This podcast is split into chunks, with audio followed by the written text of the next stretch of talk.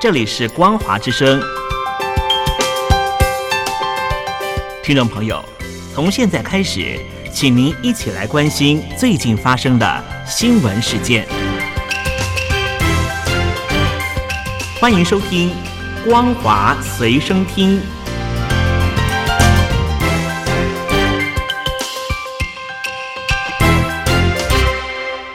大陆听众朋友您好，欢迎您收听这节《光华随身听》，我是东山林。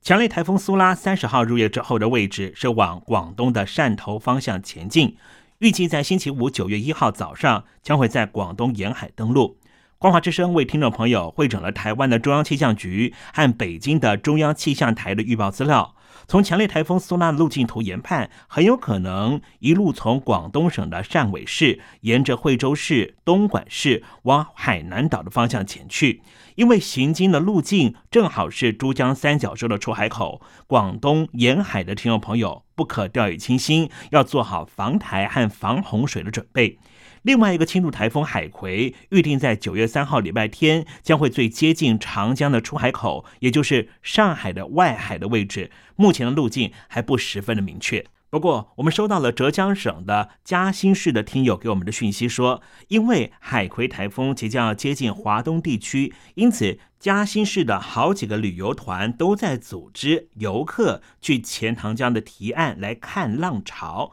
要特别提醒听众朋友，这台风接近的时候，你当然会看到将近八层楼的浪高，但是这是把你自己的生命安全放在最危险的位置。光华之声的听友黄静告诉我们，过去三十年来看钱塘江的游客有七百四十七位都因此丧命，就是因为浪高太高被卷入海里。把焦点转到华北地区。在八月初的时候，河北因为为了保雄安，而导致于许多的城市都是淹水的，像是呢涿州这个地方呢淹到现在呢，很多水位呢都还没有完全退下去。一位刘老板呢，他的工厂呢现在仍旧是泡在水里面。高碑店的村民李先生就说，当地的官员对于灾后重建工作是漠不关心。哎，我告我们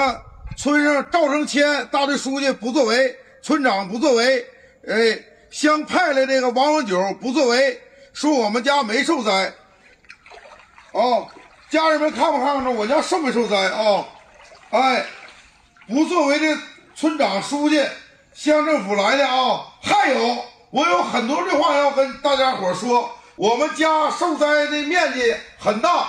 到现在为止，给别人家抽水不给我家抽水啊。李先所。发出来的视频截录出来的声音，应该都能够清晰的听得出来，他是走在水里面。而在视频里面发现他竟然走在自己家的房间里，就可以知道他家里面的受灾情况有多严重。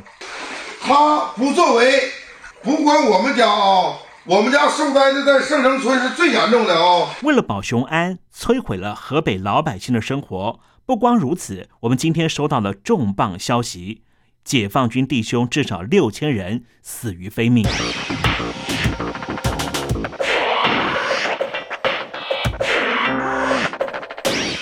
八月初，中共泄洪重创了河北的涿州，最高水位达到十二米，导致于撤离不及的数十万居民受困伤亡，民怨冲天。经传，河北的保定驻军在这一次水灾中也是全军覆没。这个消息已经被北京中央电视台的军事节目制播组证实了。八蛇集团军的幺幺两旅的大量坦克和军车都被淹没毁损。据说幺幺两旅的梁军大校和吴小飞中校目前是下落不明，很有可能已经殉职，至少有六千人罹难。这支部队至关重要，因为它驻扎在保定，属于北京首都的南大门。自古以来，保定就是兵家必争之地。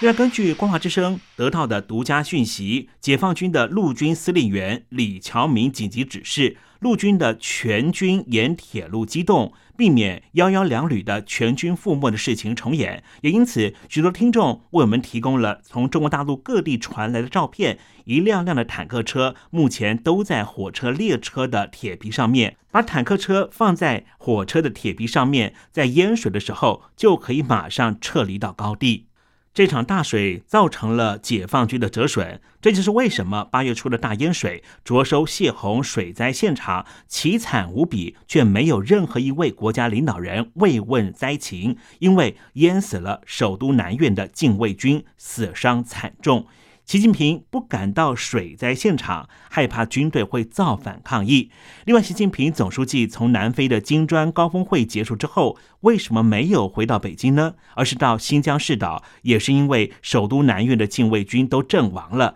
这支部队和北京中南海有非常直接的关系，因为在一九八九年的时候，这支部队就是参与了天安门镇压的坦克军部队。二零二三年的八月，你为了保雄安，却让所有的部队弟兄全部被歼灭，难道残肢的弟兄不会北上兴师问罪吗？这一次的洪灾，习近平总书记决心不出门面对受灾群众。我们收到了内部的消息，在八月八号的时候，就是河北受灾最严重的当下，竟然有一批红二代在北京召开了纪念毛泽东诞辰一百三十周年的座谈会。毛泽东、周恩来、朱德的后辈全部出席，毛泽东的女儿李娜甚至在出席的时候还鼓励民众捐款，他自己就掏了腰包捐了一万元人民币，显然是在向习近平和李强们施加压力。中国大陆的各级学校最近是陆续开学，为了强化对学生的思想控制以及维持社会稳定，中国中央宣传部宣布，习近平新时代中国特色社会主义思想概论已经由高等教育出版社、人民出版社联合出版，从昨天开始在全中国发行，成为全国从小学到大学的固定教材。这本被中共称为叫概论的教材是第五门必修的政治思想课程，另外四堂课就是马克思主义、毛泽东思想和中国特色社会主义理论体系概论和中国近代史纲要以及思想道德与法治。已经毕业的网友就嘲讽说：“中共要对学生入脑、入心又入魂，索性自己早就已经毕业。”也有不少网友留言批评说：“中国考研生的脑袋要放这些垃圾，实在很可悲。”日本排放福岛第一核电厂经过处理过的核废水引发中国不满，抵制日本的水产品。不过，中国大陆内部有许多的日本料理店纷纷自清说从来没有使用过日本生产的水产品。不过，中国的澎湃新闻的一篇部落格的文章呼吁不要抵制中国国内的日本料理店，因为中国的日料店其实早就已经尽可能的使用中国的本土水产品了。也有中国的民众担心辐射污染，抢购了辐射检测仪，检测自家附近的环境辐射值。朝新闻二十九号的报道，有人四处检测，却意外发现辐射量最大的地方居然在自己家里。报道指出，浙江一个沿海城市的居民夏云奇说，因为担心受到辐射影响，买来了辐射检验仪到处测。结果在户外测的时候，仪器显示只有每小时零点零六个维西弗，但是拿到家里面室内测，反而升高到了零点二个维西弗。有人就说，可能你们家当时盖的楼房的钢筋就是辐射钢筋。因为反日爱国心的热潮，有很多中国人呢就打了越洋电话，打到日本的东京区公所或是东京的拉面店的店家骚扰，造成日本人不堪其扰。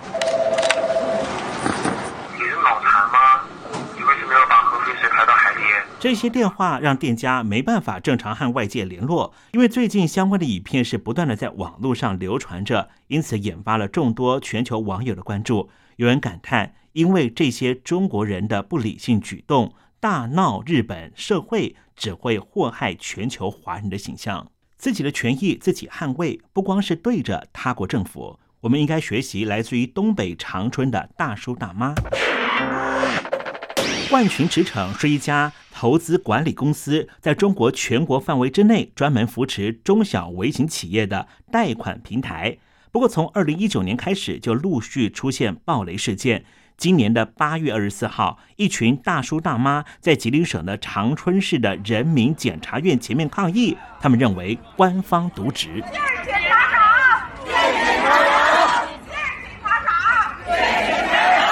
这群大叔大妈认为说，官方没有能够彻查这些非法吸金的私人公司，让他们误入陷阱，要求检察长出面。以上新闻由东山林编辑播报，感谢您的收听。